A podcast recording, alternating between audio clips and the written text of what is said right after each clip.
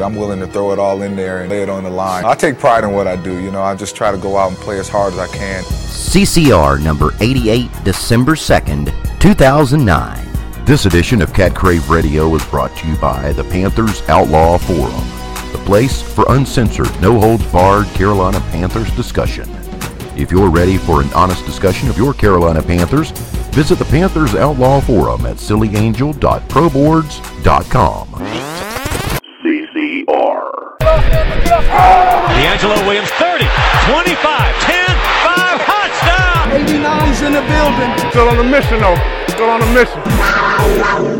Welcome to the show created and produced by fans for the fans of the Carolina Panthers. This is Cat Crave Radio. Coming up in this episode, we are joined by Charlotte Observer columnist Tom Sorensen. Nick Yeoman is back to provide the fans' perspective. We have a visit with the enemy. Legendary Carolina Panther Mike Minter is back for another installment of the Minter View. And we have a recap of the loss to the Jets. Just gets it off. Slant up the middle, and it's tipped and intercepted on a deflection picked off by Revis. Down the right sideline to the 40. He's at the 30. Being chased by Delhomme to the 20. 10, 5, touchdown. At the right hash mark. Baker ready. Good snap. Good placement. Kasay swings his leg. The kick has got the distance, and it's good. Sanchez under center. Thomas Jones at the offset eye. Handoff Jones running right. Cuts it back to the left. Bounces towards the goal line. Is he in? Yes! Touchdown Jets! It'll be a 28-yard field goal attempt. John Kasay from the left hash mark. Snap. Spot. Line drive kick. Got it. 47-yard field goal attempt by Feely from the right hash. The snap good. The placement good. The kick on the way. Plenty of distance, and it is good. The final score here at the Meadowlands. The Jets 17, the Panthers 6. Now, buckle your chin straps because it's time for kickoff. Here is your host for CCR, John White. Question Is it time to stick a fork in this season? Welcome to another edition of Cat Crave Radio. Thanks for making us a part of your day. Frustration, disappointment, shoot, downright anger. I mean, how many emotions are Panthers fans feeling this week? Not only did Jake Delhomme throw four more interceptions, but he broke his finger to boot. The offense managed less than 100 yards by halftime, only 179 for the game. Add to that the measly 11 first downs, and it's pretty easy to see why they lost to the New York Jets. The defense did their job, recovering two fumbles and intercepting Mark Sanchez once. Thomas Jones had a decent day with 75 yards, but if you're going to pin this one on anybody, don't look at the D. They actually did their jobs. Now at 4 and 7, the season is ready to go on ice and we can all start thinking seriously about next year and beyond. So instead of beating this dead horse and throwing out stats, let's just step aside for the fans. Hello. Hello. Hello. Hello. Hello. Hello.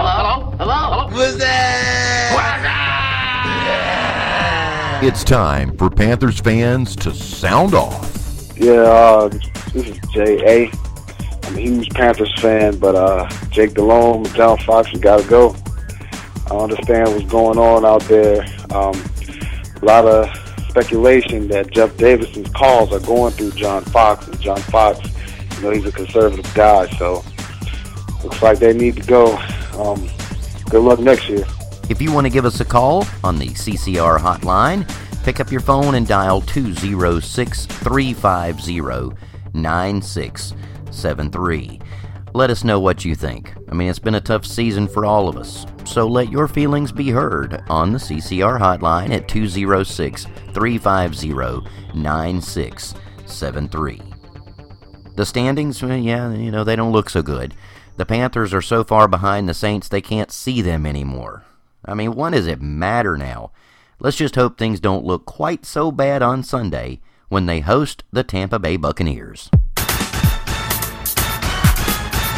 Overall, offensively, I think uh, you know we got to look hard at who's out there and what we're doing and uh, get better. I think we'll look at the whole offense. You know, I think uh, at the end of the day, you know, we weren't productive enough to win, and so you know that's what we'll do.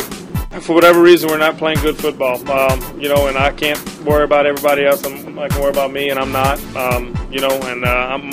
You know, I know it's not a. it's not what you want to hear. You working. I mean, it's not like it's from a lack of work or lack of uh, time put in. I know that. It's time for the Panther preview. We mixed messages. One second, the coach says we didn't execute, and he says, "Well, we executed well enough to win." Right, and then and then we've got Jake saying, you know, well, he's kind of chuckling to himself. I don't know. Whatever. Okay, joining us as always, it's our old friend Nick Yeoman. Nick, what's up, Yeoman? Oh, better days, John. We have seen better days, but I'm good. I'm good. Sometimes you just gotta to bite the bullet and realize that sometimes your football team's just not gonna be very good. You know what? I think right now, if if I bit the bullet, it'd probably go off and then blow my brains out. So I, I don't want to bite any bullets. I don't blame you. I don't blame you. Well, get this. Okay, this was, and I'm, I was out there, and, and I know you were too. This seems to be kind of a new hangout. A lot of people hit forums, and it seems now one of the big hangouts is Twitter. Everybody's hanging out over there and just, you know, they're venting about the team. And I saw one that came up, and I couldn't help but steal it. Okay, it says here this is a joke stolen from the press box. This is courtesy of uh, Bill Voth, who's the sports anchor at WSOC, that's uh, the ABC affiliate in Charlotte. This was via Twitter. He said, The Panthers should run a wide receiver behind every intended wide receiver. That way, when Jake throws high, someone will be there. yeah, I, I saw that one, and, and I kind of followed up with my own. I, I asked all the Panthers fans if they knew what Jeff Lewis and Dameyune Craig and, and some of these guys, what the Randy Fasani, I wanted to know what they've been up to because – yeah, another dreadful performance from Jake Delhomme. But I like that idea. Maybe we run, you know, run a trips offense with three wide receivers, and as long as Jake can throw it in the general area, somebody's going to come down with it. Yeah, but if it comes down in between receivers, then you know a DB gets it. You know. Well, but you know we're used to that, so I guess it, it can't hurt trying, right? yeah, and we go from bad to worse. You know, fall to four and seven, lose to the Jets and the you know things can't look any worse. I mean, you come up with less than 180 yards of offense in 60 minutes of football. You find out on Monday that Jake has a broken finger on his throwing hand, and the very same day, you find out that Jon Beason is up on charges. Yay! Yeah, on it was one of those days, you know, where you go you go weeks and months without any big news, and then boy, uh, the hammer was dropped on Monday. The, the Jake Delhomme injury, I know, boy, it's just it's working out so convenient for John Fox and Marty Hurney to make a decision without having to make a decision where, you know, yeah, we stuck with Jake Delhomme for way too long, and yeah, instead of stepping up, making a decision, and, and actually benching him for the better of this team and for the future, well, we can fall back on this injury. I, I don't understand it, and I don't really know if I buy that. And then boy, this Beason deal uh, kind of out of nowhere because this is a guy that you know all indications were a great character, played with fire on the field, you know, was a stand-up guy, and to hear about this, it's kind of interesting. I, it sounds like the guy that he was involved with uh, during this incident was was one that's that's gotten into some trouble before and uh, I guess like he, he was an assault charge with a woman. He I think he wrote a faulty check. So this guy might have been looking for trouble, but Jon Beason's got to know better than to get involved with stuff like this. But yeah, really a, a shocking day on Monday. And I started to use the Seventh Floor Cruise song, and I got to thinking there's not enough time in a day to edit out all the language, so I won't use it. And and I I, I didn't, but we get that ugliness and it, the odd thing is that you know what that this happened after the Atlanta game not after they got back to town from New York not after they lost to Miami sometime in that long 10-day window between games. This happened weeks ago. I mean uh, you know middle of November and we're just now hearing about it. It blows my mind but we get that ugliness after I don't know. I, I'll just put it this way one of the ugliest things I've ever witnessed. This was one of the most pathetic experiences I've ever had in my life watching a football game. Is that the worst thing you've seen since the days of Weinke and Seifert? Yeah, it was just horrible. I mean, offensively, they they couldn't get anything to work on the ground. Jake, I don't think Jake threw a good pass that entire game, and I know that he completed a few, but just off target, the interceptions no effort really in many many instances late in the game and early in the game. It was. I'm with you. One of the ugliest games I've seen in a long time. I don't know how the Panthers managed to score six points. You know what though? It's funny. I mean, okay, so Jake played a, a terrible game, and, t- and for my money, you're playing the Eagles. You know, first game of the season. I would sort of expect him to make a couple of mistakes with the pressure they put on you. But for God's sake, you're playing the Jets. You know, th- these are not the Eagles. They're not the Cowboys. They're not even the Cardinals. Uh, they're the Jets. And uh, yet, you know, we can't do anything. But it just, if for some reason, it just it looks disjointed. I mean, maybe it's play calling. I don't, I don't know. Do you? I mean, they're going to keep playing the company line. You know, well, no, we're you know, we're still the team. And uh, does it look to you like it does to me that they've just said we've checked out? Yeah, they they don't look like they're a team anymore. I, I don't know what it is. And John, if if you and I could find the answer, you know, we could get hired tomorrow of what's wrong with this team. So, you know, all we can do is speculate. There's a lot of things, though. I mean, there's numerous things you can go down the list. Well, is it play calling? Is it Jake Delhomme? Is it this new defensive system? Is Julius not motivated? Is it the injuries? And I think probably the logical answer is it's a little bit of this, a little bit of that, a little more of this, and it all adds up to a four and seven season and, and missing the playoffs. It's it's just boy that Arizona game. It has been downhill, and uh, if Monday proved anything, when you come out and hear about Jake Delhomme's finger and and the Jon Beason incident, it's just there's downward slope for this organization from what looked to be such a promising time that they had something really built for it to completely spiral in the other direction. It's just boy, it's sad to watch, and uh, and and there's not a lot of answers for it right now. I have you on here every week. You, you're nice enough to join the show and and give us your thoughts. But before I ask this next question, I mean, it looked to me like the defense. I mean, you, you know, Thomas Jones had a had a fairly good day, 75 yards. But you know, we we got ourselves an interception on a gorgeous catch by Gamble, two fumble recoveries, and the defense held their own. But I'm asking you this question instead of me giving the grade. I'm going to let you give the defense a grade. No, I'm on the exact same page as you. I, I would give the defense a B. I didn't think they played too bad. They forced some turnovers, which playing against the Jets offense that got some shaky spots, especially with the young quarterback. You got to expect and you got to plan on forcing some turnovers, and they did just that. And uh, to only you know 17 points scored, and seven of those were on a pick six. I, I didn't think the defense played too bad. Uh, you know, there were holes here and there, but when you consider that Thomas Davis has been out and, and they had to, you know, shuffle linebackers around and they're still not getting a lot of pass rush, I think the defense didn't play that bad. And now, here we go. Your chance to really let it all hang out. Let's grade the offense, sir. Well, you you can take a wild guess. It's an F, and it can't be anything but an F. Jake Delhomme's play was just horrible the running game. I, I couldn't. I, I couldn't imagine. I don't know why the running game couldn't get going because, as, as we just talked about, Chris Jenkins has been out for a majority of the season for the New York Jets. So maybe the Jets just schemed this well, or maybe the Panthers did what they do best, and that's shoot themselves in the foot. But the execution was not there. The game plan was not there. The play calling was not there, and and it results in six points scored, and and certainly deserves an F grade. Well, let's take a break right here. Coming up, we're going to talk to Tom Sorensen. We've got a visit from the enemy, straight out of Tampa, Florida. And we'll also be uh, joined by uh, Mike Minter for the Minterview a little later on in the show. But when we come back, Nick and I are going to take a look ahead to the big game against Tampa Bay. That is, if we can stand it. There's more Cat Crave Radio coming up. The Fansided.com Sports Network. You play to win the game. Where diehard fans dish out nonstop news and views on their favorite teams. Playoffs? Don't talk about playoffs. You kidding me? Playoffs? Fandom has no off season. So he sucks you guys right in. So consider yourself sucked. Neither do we. Now, if you want to crown them, then crown them. But they are who we thought they were, and we let them off the hook. Fansided.com, the number one pro sports blog network on the internet. It's time once again for the game that's sweeping the nation. It's time for Boomer Bust.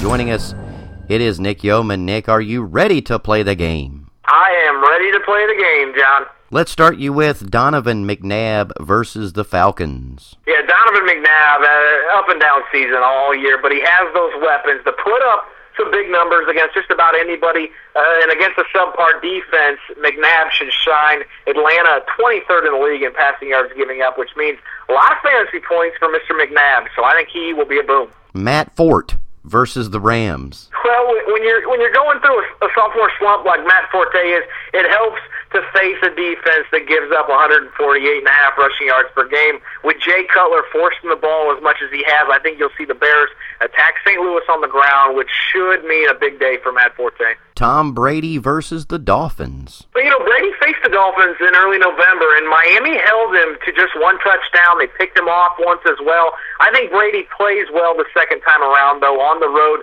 These young DBs that the Dolphins have, they did a good job slowing down Jake Delhomme, but I'm afraid it's a whole different story when you're going up against booming Tom Brady and the New England Patriots. Some of the coolest dreads in the league, Marion Barber versus the Giants. Well, he's got some cool dreads, but I'm partial to DeAngelo. the New York Giants, they still have a pretty good rushing defense despite not doing much else right during this season. That's been nothing short of a disappointment for a lot of the Giants fans. As for Barber, though, he, he really hasn't put up the big numbers this year. I think a lot of that has to do with the fact that he's he's splitting carries with Tashard Choice and Felix Jones. I think that's going to continue, and uh, Barber will be a bust on Sunday. Philip Rivers versus the Browns. Boy, I would be shocked if Philip Rivers isn't a boom this weekend against the Browns. Cleveland, to nobody's surprise, is 31st in total defense in the league, which sets up nicely for Norv Turner to let Rivers air it out and find success he'll boom. Adrian Peterson versus the Cardinals. Uh, the Cardinals defense really dictates how this team plays. I mean, one week they can't stop the run, one week they can. Uh, but whether they show up or not, I don't think it's going to be tough to slow down Adrian Peterson either way. The only person who can stop Peterson is himself. He does have the most fumbles of any running back in the last two years. But of course, nobody brings that up. He'll still boom against Arizona. And moving on to our most thrilling matchup against the Bucks, Kellen Winslow versus our Panthers defense. Well, and part of the reason that Tampa Bay has been playing a little bit better football despite the lack of wins is that Kellen Winslow has emerged as a great target for Josh Freeman. Winslow is averaging 70 yards on six catches in the last three games. The reason he's a bust this weekend, though, is that he hasn't reached the end zone in any of those three games, and he, and he wasn't anything special against Carolina when they played back in October. He only had three catches, so I think he'll be a bust again. Steve, I am not an asset to this team. Smith versus the Bucks. I, I can't imagine how frustrated Smitty must be after a game where Darrelle, Darrelle Revis caught more passes from Jake Delhomme than he did. I think I'd like to think that Steve Smith can can boom against Tampa Bay, but if you remember back to the game that they played in October, Steve only caught one pass for four yards. I see more of the same. I think Steve's struggling season continues. He's a bust. Josh Freeman versus the Panthers. Well, Josh Freeman has given Tampa Bay fans hope that they have a quarterback that they can build a team around, but I just don't see Freeman playing big in his first game against a division rival. He could make a name for himself by going out and beating a hated team like the Carolina Panthers, but the Panthers secondary is just solid enough to prevent that from happening. I think Freeman is a bust as well on Sunday. Throwing on the brakes here, I know I'd asked you about Jake Delhomme in the notes I sent you, so I'm going to give you a choice here.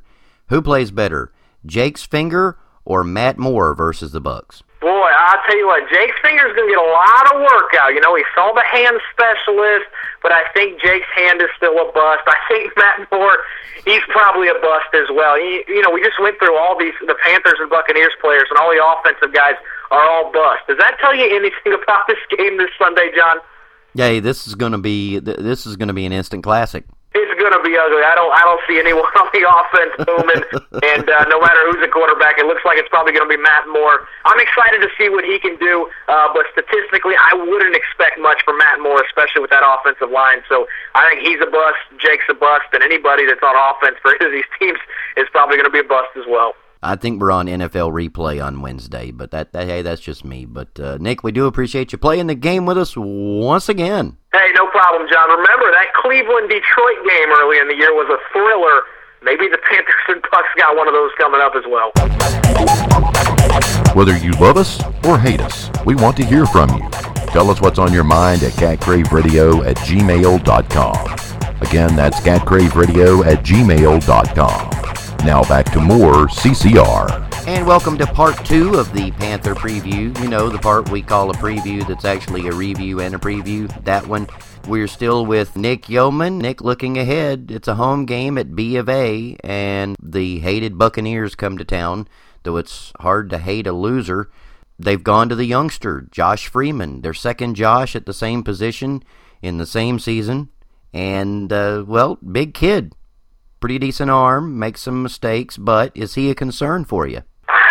I, I he has to be a little bit because he, he hasn't he hasn't shown that he's afraid to throw the ball around. I, and I think that's what you like if you're Raheem Morris and if you're a Tampa Bay Buccaneer fan is that Josh Freeman stepped up. I mean, it's been a it's been a bad season for Tampa Bay, and make no mistake about it. But Josh Freeman has stepped in and he has taken a bit of a leadership role. And and boy, I've seen that he's made some throws this year. He can really sling the rock. So I think he, it's not something you can't just go into this game thinking, well, we're not worried about him because I think the Panthers kind of thought that when they played Josh Johnson the first time around, and I didn't think Josh Johnson looked too bad against the Panthers. So uh, no matter what Josh it is, I, I think you have to take into account who's playing quarterback because if you're not, he can hook up because he's got some good targets. Kellen Winslow quietly having a really good season. Antonio Bryant's a good wide receiver as well. So yeah, I think this Tampa Bay passing game, it's nothing nothing impressive statistically, but you definitely have to watch out for Josh Freeman because he can throw the ball. Young head coach Raheem Morris, that's been that's about as ugly as it can get, but I still got to know.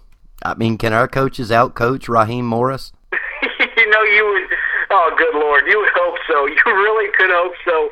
But I don't know. If the last two or three weeks have shown us anything, is that I don't know if Jeff Davidson, John Fox, I don't know if they can outcoach anyone right now because the game plans and the execution and the play calling has just been awful. So, you know, you would ask me at the beginning of the season, a new head coach in Raheem Morris, who was just, boy, he wasn't saying the right thing to the media. He had Tampa Bay fans just scratching their heads, and the Panthers were coming off the 12 and 4 season. I would that would have been an easy answer. That heck yeah, they can outcoach him. But I really, I really don't know the answer to that one right now, John. Well, and the Bucks are coming off a couple of really kind of some tough losses. A really tough loss against Miami. Played better this past Sunday and still lost, but they did have the upset against the Packers since the last time we saw them back in week six. I mean, close losses, I mean, and one win.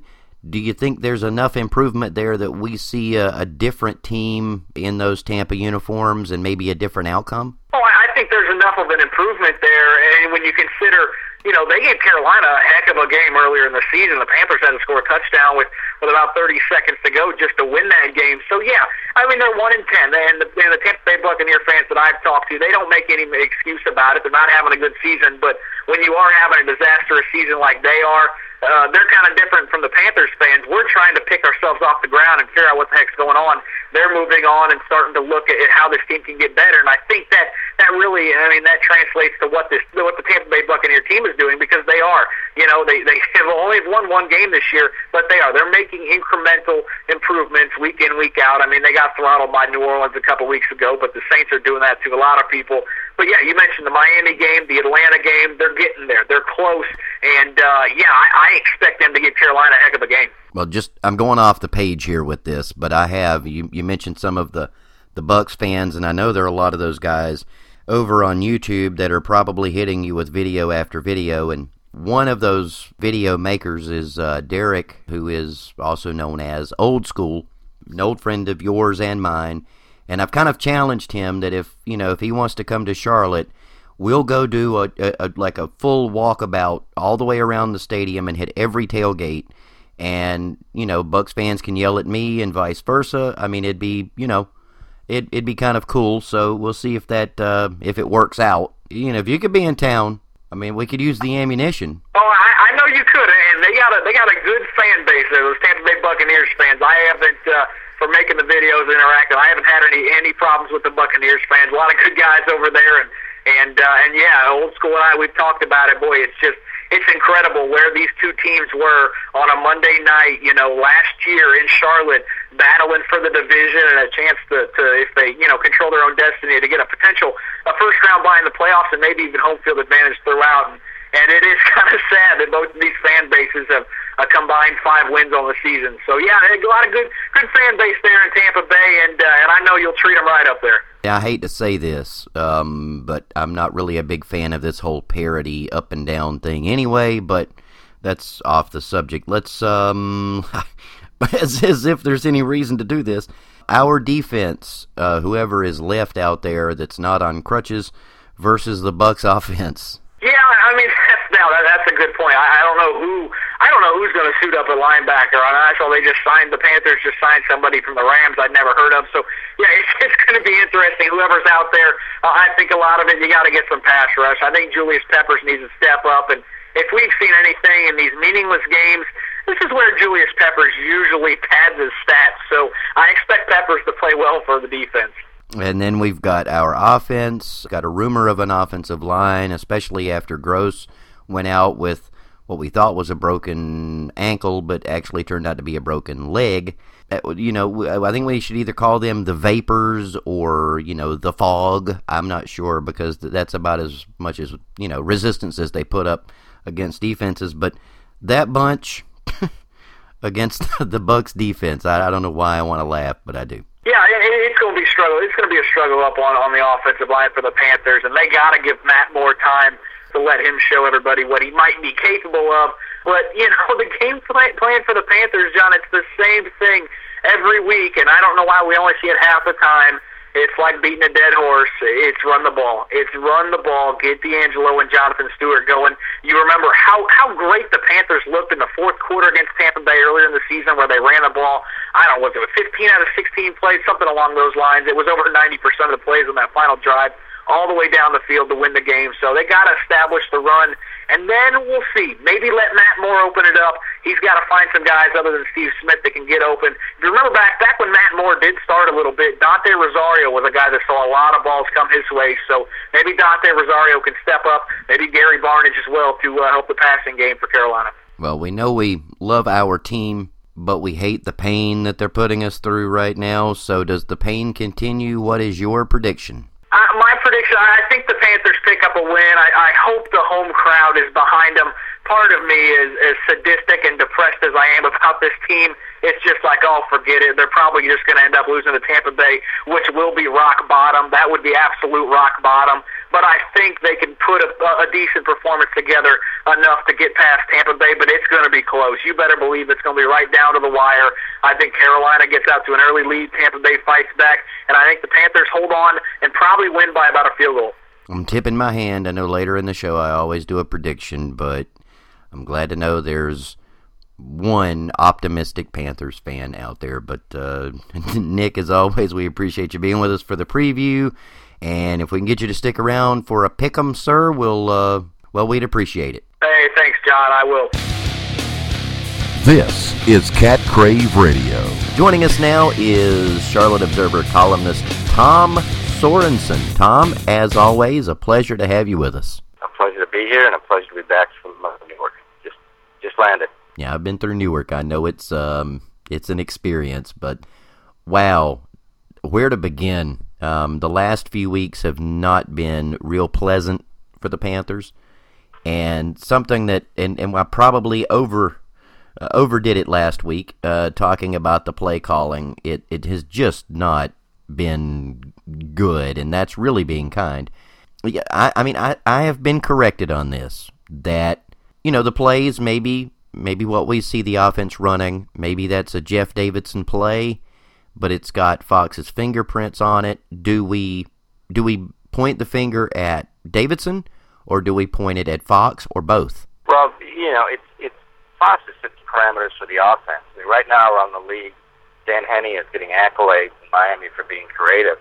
When Dan was in Charlotte, he got his fans booed him for being conservative. And I mean, fans were, were so thrilled when he got run out of town. And it's, you know, John sets the parameters and the assistants work within those parameters. I, I didn't find the play calling especially egregious. I mean, it was conservative, but, you know, they just didn't do anything. You know, I mean, there's Smith wide open on, uh, I like the idea going long on first down and the Panthers did that, and everything worked. You know, and Smith's open, and Jake just underthrows him. And but they did it. You know, we're we're they just break down. I mean, they did such a terrible job of picking up the blitz, and and and it just just doesn't work. And I did get an email. I checked during the game. There's one Panther fan, and I've been writing for a long time. They aren't very good. And one Panther fan wrote, you know, you're right. I finally accepted they're not very good, and I just went, thank you. I don't need people to agree with me, but I, I wanted this guy to, and finally he saw the light. You mentioned Jake underthrowing Smitty. Uh, we've seen that happen before this season, uh, a time or two when they've tried to go deep to Moose. We've seen a couple of passes that were late on on a, on out routes when you know, and that's that's one of the most basic plays in the in any passing game in the NFL. So you wrote on Sunday that there really was no excuse for Jake's performance. But can I ask you? I mean, do you think Jake is just physically done? No, oh no, no, no, no. I mean, it, it you know, you see Favre and Kurt Warner, and Jake is a guy who has less wear and tear than some because you know, for a lot of years he was a, a practice quarterback. He was, he really was a veteran in terms of age by the time he emerged as a starter for the Panthers.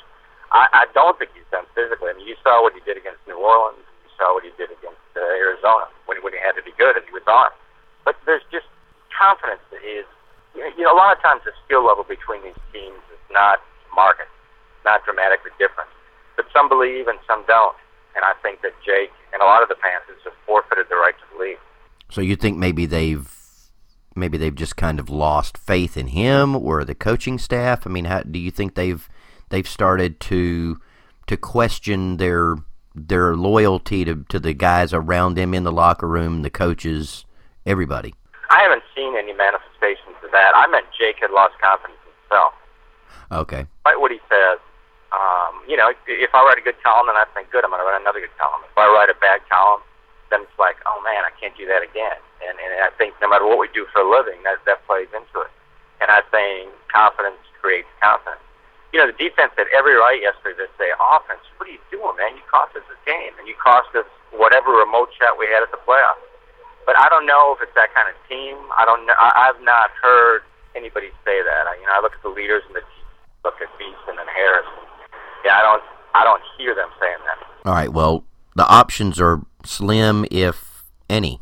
Frankly, I mean, it's Jake basically or Matt Moore. You have to figure. I mean, AJ Feeley doesn't seem to even be in the picture at this point.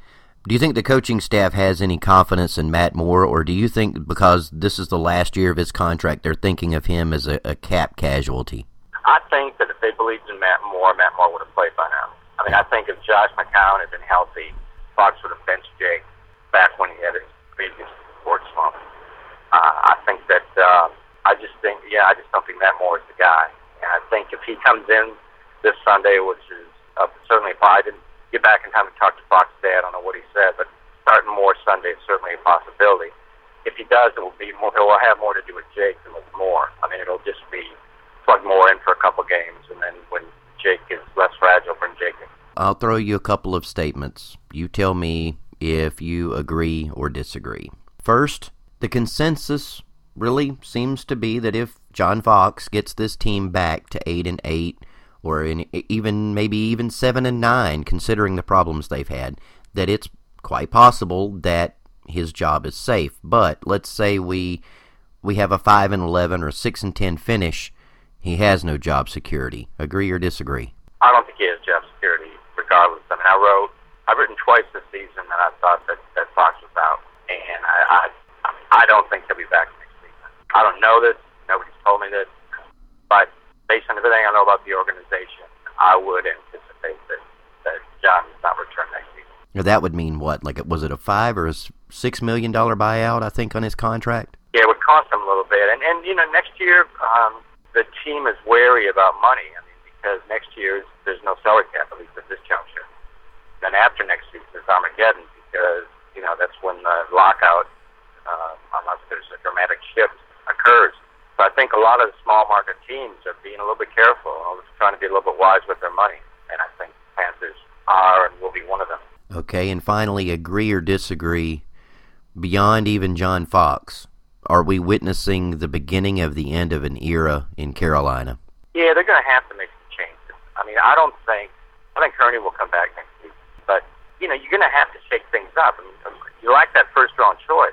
So you're going to have to be a little bit creative. I mean, you look at what, you, what, do, what do you have to trade? And you, you look at, at what the options are. You have to look at everybody. You have to look at Steve Smith. You, you have two good running backs. You have to look at Jonathan Stewart. You, you have to do that.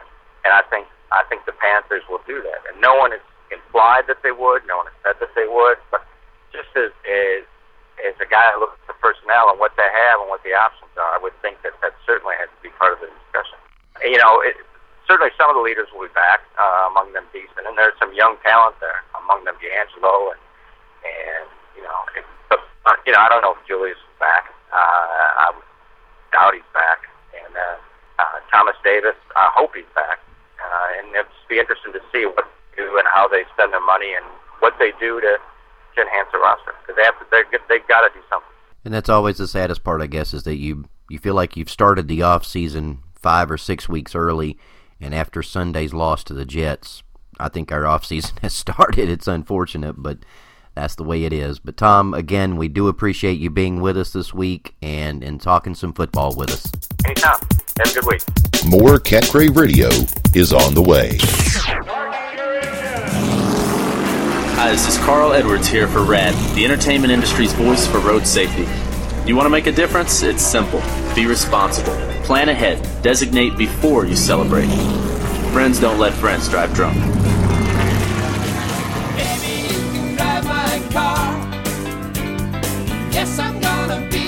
A public service message brought to you by the U.S. Department of Transportation, RADD, the National Association of Broadcasters, and the Ad Council. It's time to pick some games. It's time for the Pick'em segment. With us is Nick Yeoman. You all know him from YouTube. Nick, you had a really good week last week. Uh, you went 11 up, 5 down, and for the season, you are 118 and 58. Not so bad. Not so bad at all, but one of those times that I did miss was the Panthers game, so I'm a little upset about that. Well, it will do a curb your enthusiasm. It's pretty, uh, pretty, uh, pretty good. Yeah, it is what it is, you know. We'll start you with Jets and Bills. Yeah, both of these teams riding high after wins last week, which, uh, you know, have been hard to come by for both of these teams. This game, of course, being played north of the border up in Toronto, which levels the playing field and gives Buffalo absolutely no home field advantage. Mark Sanchez has been pretty up and down in America. I think he'll be good enough to get the win for the Jets in Canada. The Eagles and the Falcons. I just don't think the Falcons are healthy enough to compete with Philadelphia this Sunday without Matt Ryan and Michael Turner. This is just the shell of the real Atlanta team. And when you factor in that the Falcons secondary can't cover anybody, it should be a nice day for the Eagles and route to another victory. Rams and Bears. Well, Bears head coach Lovie Smith was, of course, the defensive coordinator back in 2001 when St. Louis had a decent team. I don't think I don't think his current team, the Chicago Bears, though, will struggle at home against the Rams. Jay Cutler needs a pick me up and perhaps even a hug. I doubt he gets either this Sunday, but I do think he gets a win. Lions and Bengals. Well, the Bengals need to be careful and avoid another letdown against Detroit. If you remember back a few weeks ago, the Bengals didn't play a full 60 minutes and they let Oakland somehow pull out a win. Last week, Cincinnati handled Cleveland with ease, and I think they'll do the same to the Lions at home. Patriots and Dolphins. So these two teams played each other just a few weeks ago in early November, and it wasn't until late when New England got things going. The game was tied at 17, and then Brady and Moss did what they do best, and that's hooking up for 71-yard touchdown passes. The Patriots are going to need to bounce back after that performance against New Orleans, where the Saints kind of took them to the woodshed. I think the Patriots, they get just that. They bounce back and beat Miami. Titans and Colts. Boy, this one's tempting. It is tempting to roll the dice and pick the Titans, who are playing fantastic with Vince Young at quarterback, and eventually Manning and the Colts, they're going to run out of fourth quarter magic, but I just don't see it this weekend in Indianapolis. That crowd's going to get into Vince Young's head, and if the Colts get out to an early lead on this Titans team, I think they get the win. I'm going to take the Colts. Texans and Jaguars. Well, it's a big time game because Houston they're sitting at five and six, Jacksonville six and five, and both still have hopes of grabbing a wild card spot in the AFC. I think the Texans are the hungrier team because they have the worst record, and a loss would pretty much drop them from playoff contention. I think Matt Schaub and the troops put together a solid effort, and I think they pick up a big win on the road against the Jaguars. Broncos and Chiefs. Well, maybe everything's going to be an okay, okay in Denver after all. The Broncos, you know, they went into that tailspin. They picked up a nice win on Thanksgiving night over the G-men. Winning at Arrowhead Stadium is never easy, but Denver's been there before. It should, they should be able to handle the Chiefs. I'm going to take Denver to win again. The Raiders and the Steelers. Well, Ben Roethlisberger, no Ben Roethlisberger. I, I just don't see Oakland winning at Heinz Field. Plus, it's gut check time for the Steelers, and if they want to make the playoffs, they have to win games against teams like the Oakland Raiders. I think Rashard Mendenhall steps up. I think he gives the Steelers the boost in that running game that they need, and I think the Steelers pick up a win. Saints and Redskins. Well, I've been searching for that game that New Orleans could possibly slip up on, and I've even picked against the Saints a few times only to see them win. I don't know if they're going to lose this year. I really don't. That performance against the Patriots was nothing short of spectacular, and I don't see the Redskins even keeping up. I'm going to take the Saints again, 12 and 0. The Chargers and the Browns. Yeah, six straight wins for the San Diego Chargers, which is great. But this team has, has peaked in November and December before, so I don't know if I'm ready to sip the uh, Norv Turner San Diego Charger Kool Aid just yet. They'll have no problem with the Browns this week, but it's going to get a whole lot more interesting in the next three weeks. They've got Dallas, Cincinnati, and Tennessee. But Cleveland's the opponent this Sunday, and I don't think the Chargers have any problem. Cowboys and Giants. Well, this is a must win for the New York Giants because they cannot afford to fall much further behind Green Bay and Philly in the wild card race. I think they step up, and I think they beat Dallas at home this Sunday. It is now the month of, November, of December, excuse me, and Tony Romo is five and eight as a starter in the month of December. So we'll see if that slide begins for the Dallas Cowboys. I'm going to take the G-men. Niners and Seahawks. The San Francisco 49ers are holding on to a slight hopes that maybe sneaking into playoffs as a wild card. They are five and six, two games out, but they have won two of three. But the up and down play that's plagued them all year, I think that haunts them at Qwest Field. Seattle, they are struggling, but they know San Francisco really well. I think the Seahawks come in with a good game plan, and I think the Seahawks pick up a win. Vikings and Cardinals. Well, Brett Favre has thrown three interceptions this year. Just three. Of course, Jake Delhomme has thrown three or more interceptions three times this year. That's absolutely insane. The Vikings, they're playing great football, and they may be the only squad in the NFC capable of knocking off New Orleans right now. I think the purple pain train rolls into Arizona, and I think Brett Favre and the Vikings win again. Just like Brian Billick's always saying, it's time for some physicality. Ravens and Packers. Yeah, and both of these teams, they do. They have strong defenses. Both are scratching for wild card spots. I think Green Bay, I think they get a little Lambeau magic. It's that time of year. It's getting cold up in Lambeau. I think the Packers pick up the win. Green Bay, to me, they look like a playoff team right now, especially where that defense is capable of playing. The verdict still out on Baltimore. They look good enough to pick up the win against the Steelers, but they're going to have to fight. I like Green Bay for the win. I think it was Keith Urban who said it. Tonight I want to cry. The Bucks and the Panthers once again.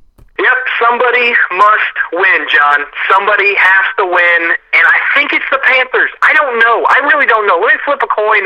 Yeah, tails, Panthers. I'm going to take Carolina. Does somebody really have to win this game? I I, I guess. I, I mean, I, yeah, I, I think they have to. It could end in a tie. Let's remember that. Well, Nick, we do appreciate you picking the games for us, and we will continue to keep score. All right, thanks, John. Are we biased? You better believe it. Welcome back to Cat Crave Radio. Welcome back to the show. I am your host, John White. And we've added a new method for you to stay in touch with us. You can now call us on the Cat Crave Radio hotline. Call 206 350 9673 and leave a message. We'd like to hear your thoughts on the team. You can also talk to us about the show good, bad, indifferent. We just want to hear your thoughts. Tell us whatever is on your mind at 206 350 9673. Keep your friends close, but your enemies close. Rogers dropping, dropping, dropping. Flush, flush, flush. He throws the pass over the middle. It is picked off of the 30. Buccaneers with the football. Jamar Jackson to the 25 to the 20. Jackson to the 15 to the 10. Jackson does not want to go down. Touchdown, Tampa Bay. It's time to hear from our enemy. Representing the Tampa Bay Buccaneers, Dustin Staggers of thepewterplank.com. Dustin, thanks for joining us. Pleasure as always. I need to get a boo hiss thing going there uh, during the introduction. Um, I got to ask you first. Um, so we saw you guys a little while back you have improved since we saw you in week six. You've had some close losses, one to Miami, one to Atlanta. Do you think that might be a good sign for the Bucks? I guess you could call it a good sign. That I think the post I put up this morning uh, said there's signs of life with our team. My my issue with the team is we continue to make the same errors every game. We have some poor clock management from our head coach. We have some poor timeout management from our head coach. We seem to abandon game plans once again from the head coach. But since you last saw us, we've started our first round pick, Josh Freeman, and he's had some up and ups and downs, but he's certainly shown that he might be able to be a quality NFL quarterback.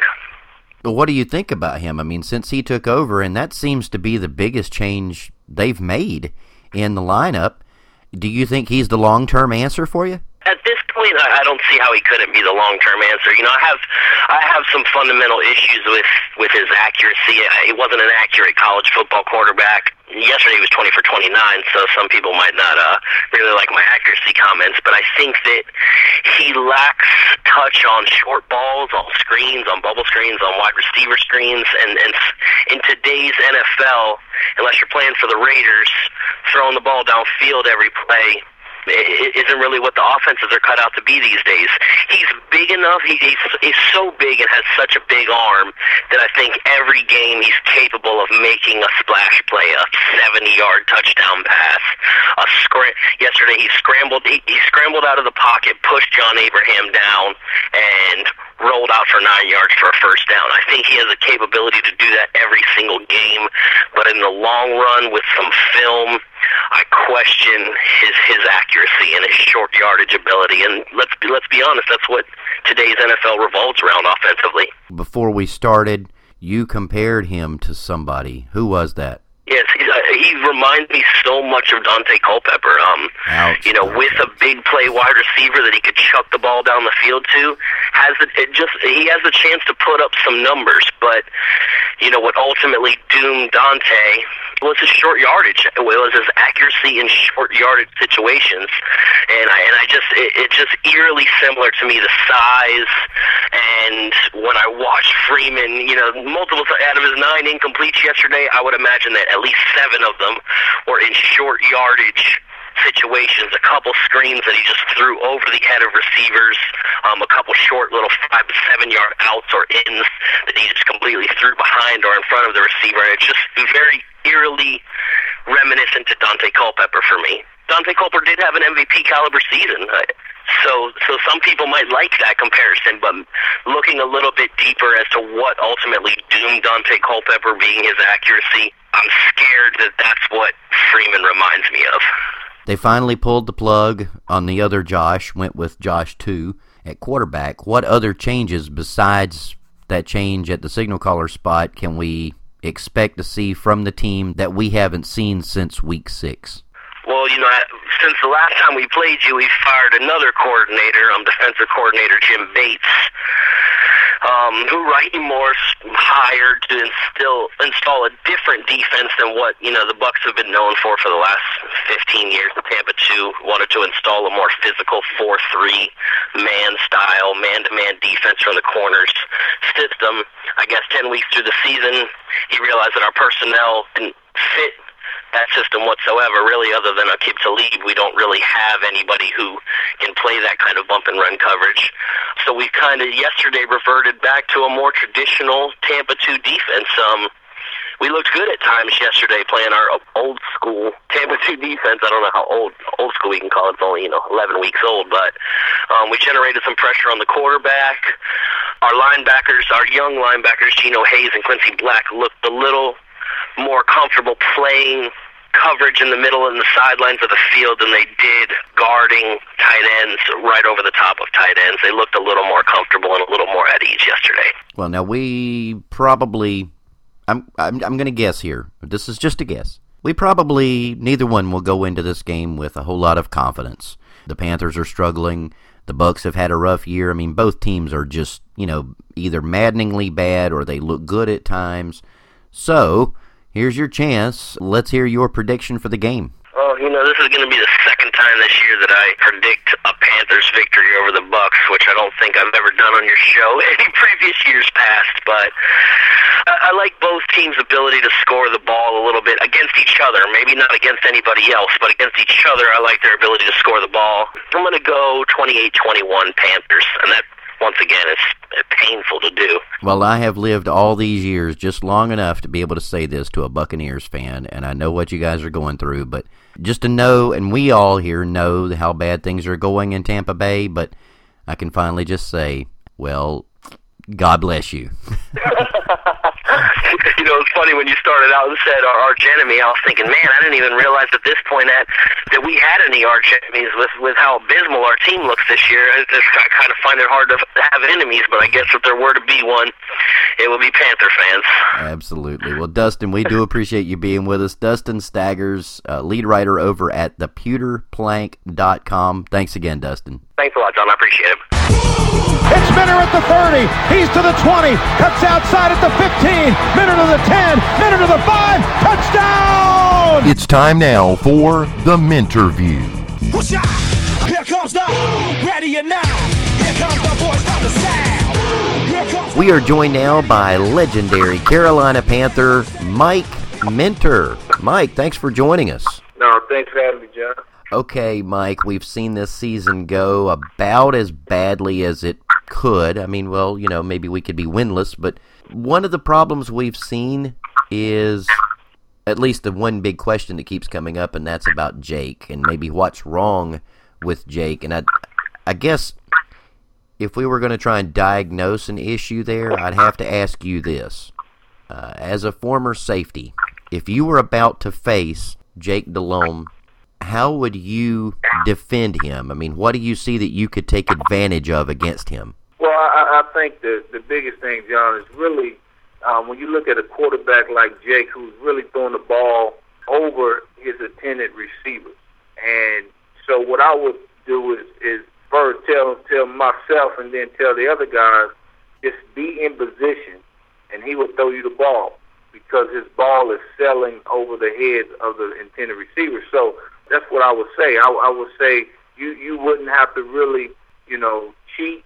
All you have to do is just be in position, and um, if you're in position, you can make some plays. The other thing I would say is is that get some pressure on him um, early on. Get him out of his game. Don't let him feel comfortable because Jake, when he get comfortable, he plays a better game. And so early on, you must get some hits on him and get some stacks. So you let him know that that um, your line is not going to be able to protect you today. And that seemed to to bother him, you know, more and more as the season um, goes goes on. So those are the two things that I would say. That's how you play a Jake Delhomme. Is you put pressure on him early and and and let him know that you're gonna you're gonna be there. And then you know, secondly, you know, you stay in your position. Don't get out of position because the ball is coming to you. Do you see anything? I mean, is a defense like if if you're studying film of an opponent, are you looking at would you ever I know you want to see how they're lining up, what they normally do, what their tendencies are, but are you watching a player and his technique to see what you can get out of that that you can take advantage of? I mean, would you see anything with Jake like that? Oh, absolutely. I mean, that's you know, that, again, that's what I just told you. Uh, of watching him for the last, you know, 11 games, and even some in the preseason, what you see, you see a quarterback that that is, you know, overthrowing his receivers. And so if they overthrow them, then you know you as a safety, if you stay deep in the middle, you can break on the balls and get you some interceptions. And and and really, if you look at all Jake's interceptions across the middle of the field, what's going on? He overthrowing guys, and they throwing it right into the safety hands. You know, you look at the Buffalo game, um, the safety who had two picks. I mean, again, he he's just overthrowing his guys, and the safety just breaking on the on the on the overthrown ball. I think when you look at a guy on film, you can always see tendencies. You can all because we're all human and we all have tendencies, and so it's easy to to uh, break that down and take advantage of those tendencies. Just like you know, the offense is going to be looking at DBs and their tendencies. I mean, this guy loves to jump uh, out route.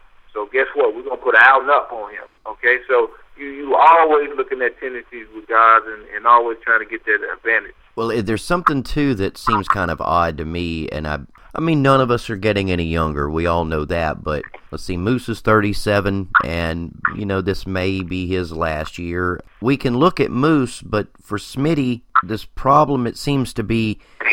Some of it looks like they're not getting separation from from the corners. Does I mean would that be a concern for you? Is there's do you see him maybe losing a step? I mean, is Smitty just not quite as quick as he used to be? Well, you know what I mean. You, like you said, I mean, once you begin to get older in this league, nine, ten years in this league, you know, move fourteen. I mean, it, it's it's inevitable. You, you're going to slow down. You're not going to be as explosive. And on top of that, you playing against younger guys who are fast, who are explosive. So it makes you look slower, you know. Um, so I think it's a you know two-edged sword um, sword with that deal when when you start looking at the fact of you getting older and you playing against younger people. That's why I tell people all the time the NFL is for young guys, okay? And and the older guys and the guys that's been there a while, you know what? As you get to that age, hey, they got to replace you because of that right there. The fact that people is getting faster over the years as you know as we continue to move into this NFL stuff, and and then you you throw in the fact that you're getting older. So guys are not getting the separation. You know, people looking at the tendencies of what Steve Smith beat you at. But, you know, this corner that played against Steve Smith last game, this guy's unbelievable. I mean, you got to realize he's 23, 24 years old. He's, he's running around, you know, with all the energy and all the speed that you can have. And so it, it's pretty tough to be able to separate from these guys. And that's why I, I, I really felt that the, the Panthers – if if you're gonna look at a mistake, I, I I felt like the mistake was not getting younger and faster at the receiver corps. Even if you brought in three, four fast guys that they was fast and they can make some plays, that's what you need, man. I mean, you need that today because if you look at the the great teams, you look at um, the Indianapolis Colts, the New Orleans Saints, the New England Patriots you know, the, the, the Dallas Cowboys, the Philadelphia Eagles, they don't have one receiver where they always go to. They got three, four, five of them that they can get the ball to. That's what you got to have today. It's no longer the day of let me have one dominant receiver and let me have a number two that can complement that dominant receiver and maybe a number three. That, that's no longer the case anymore. You, because of the defense, and how the defense is speeded up and the linebackers are fast now, you better have you, you know, four five receivers that can get it done. This team now, four and seven, probably out of the playoffs, almost definitely out now. But you know, the odd thing is, a year ago today, they were eight and three, and that's a pretty big change. I mean, a four game switch, but I know that this season has we've seen some major injuries from Gross to Thomas Davis to Kemo, but even though they're dealing with the injuries, I know the mantra in the NFL has always been, you know, the next guy always has to step up. But at what point, I mean, in that locker room, does it kind of start to spread like, well, maybe this is kind of pointless and, you know, maybe not necessarily throwing in the towel, but there's really no point to all this anymore. You know, I'm just going to play. I mean, when did they finally reach that that point of the season? Well, I can tell you right now, they're at that point right now where they're talking about, um, you know, we we got to go out there and just play. We ain't, we're not playing for anything as far as the playoffs or the championship.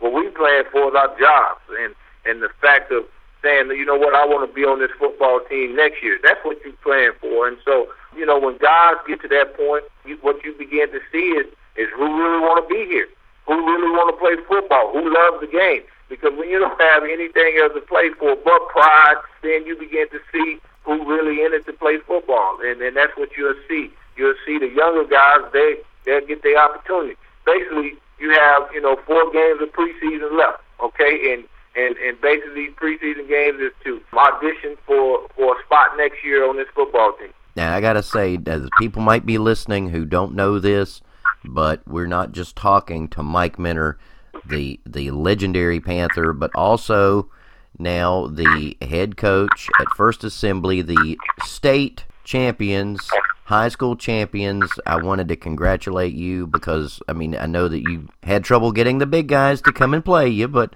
you finally proved undefeated. You guys, you got it done. Well, thank you, John. I appreciate that. I mean, these guys really fought hard all season long. You know what? We had our our, our mantra um, all season long was close the deal, and you know that meant you know go all the way through the game and, and close it, all the way through the season and close it.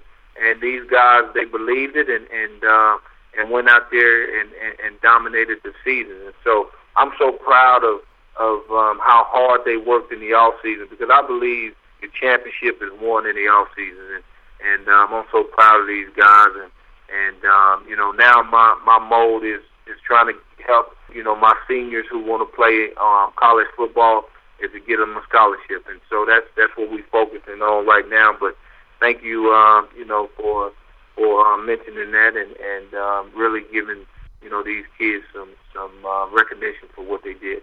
Well, I think the kids are they they are really lucky. They're fortunate to have you there with them, and uh, and and again, congratulations. And uh, Mike, we appreciate you being with us and taking time out of your schedule to uh, to talk some football with us. Thank you. I got a question. What is there to feel good about? Seriously, watching this team this season has been enough to drive a fan nuts. Consider how good they looked beating Arizona on their turf.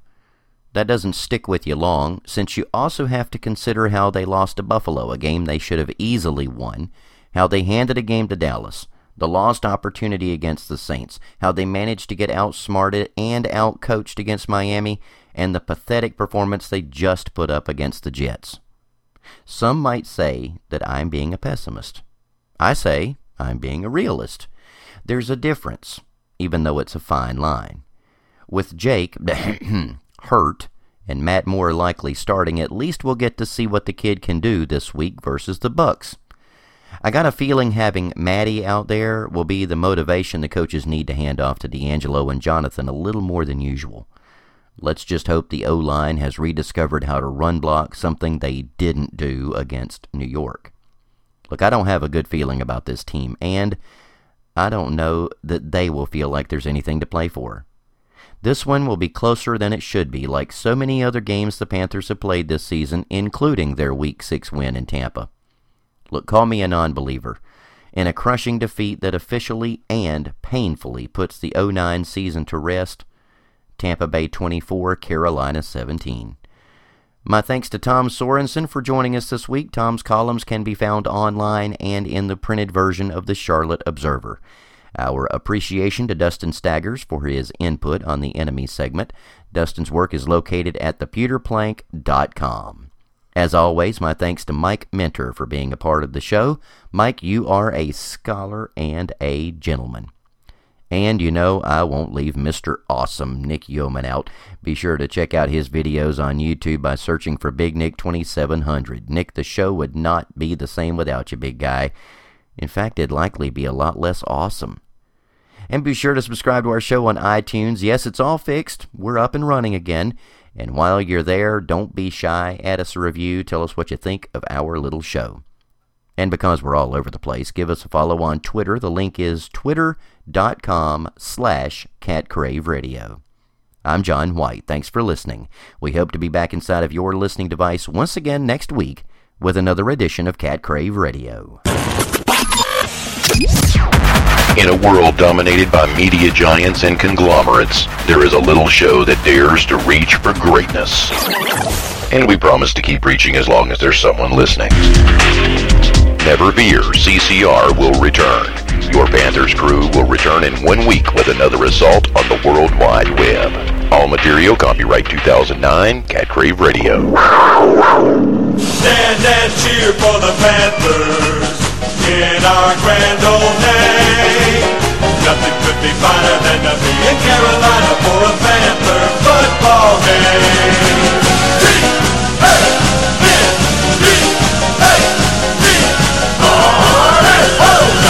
be finer than to be in Carolina for a Carolina Panther.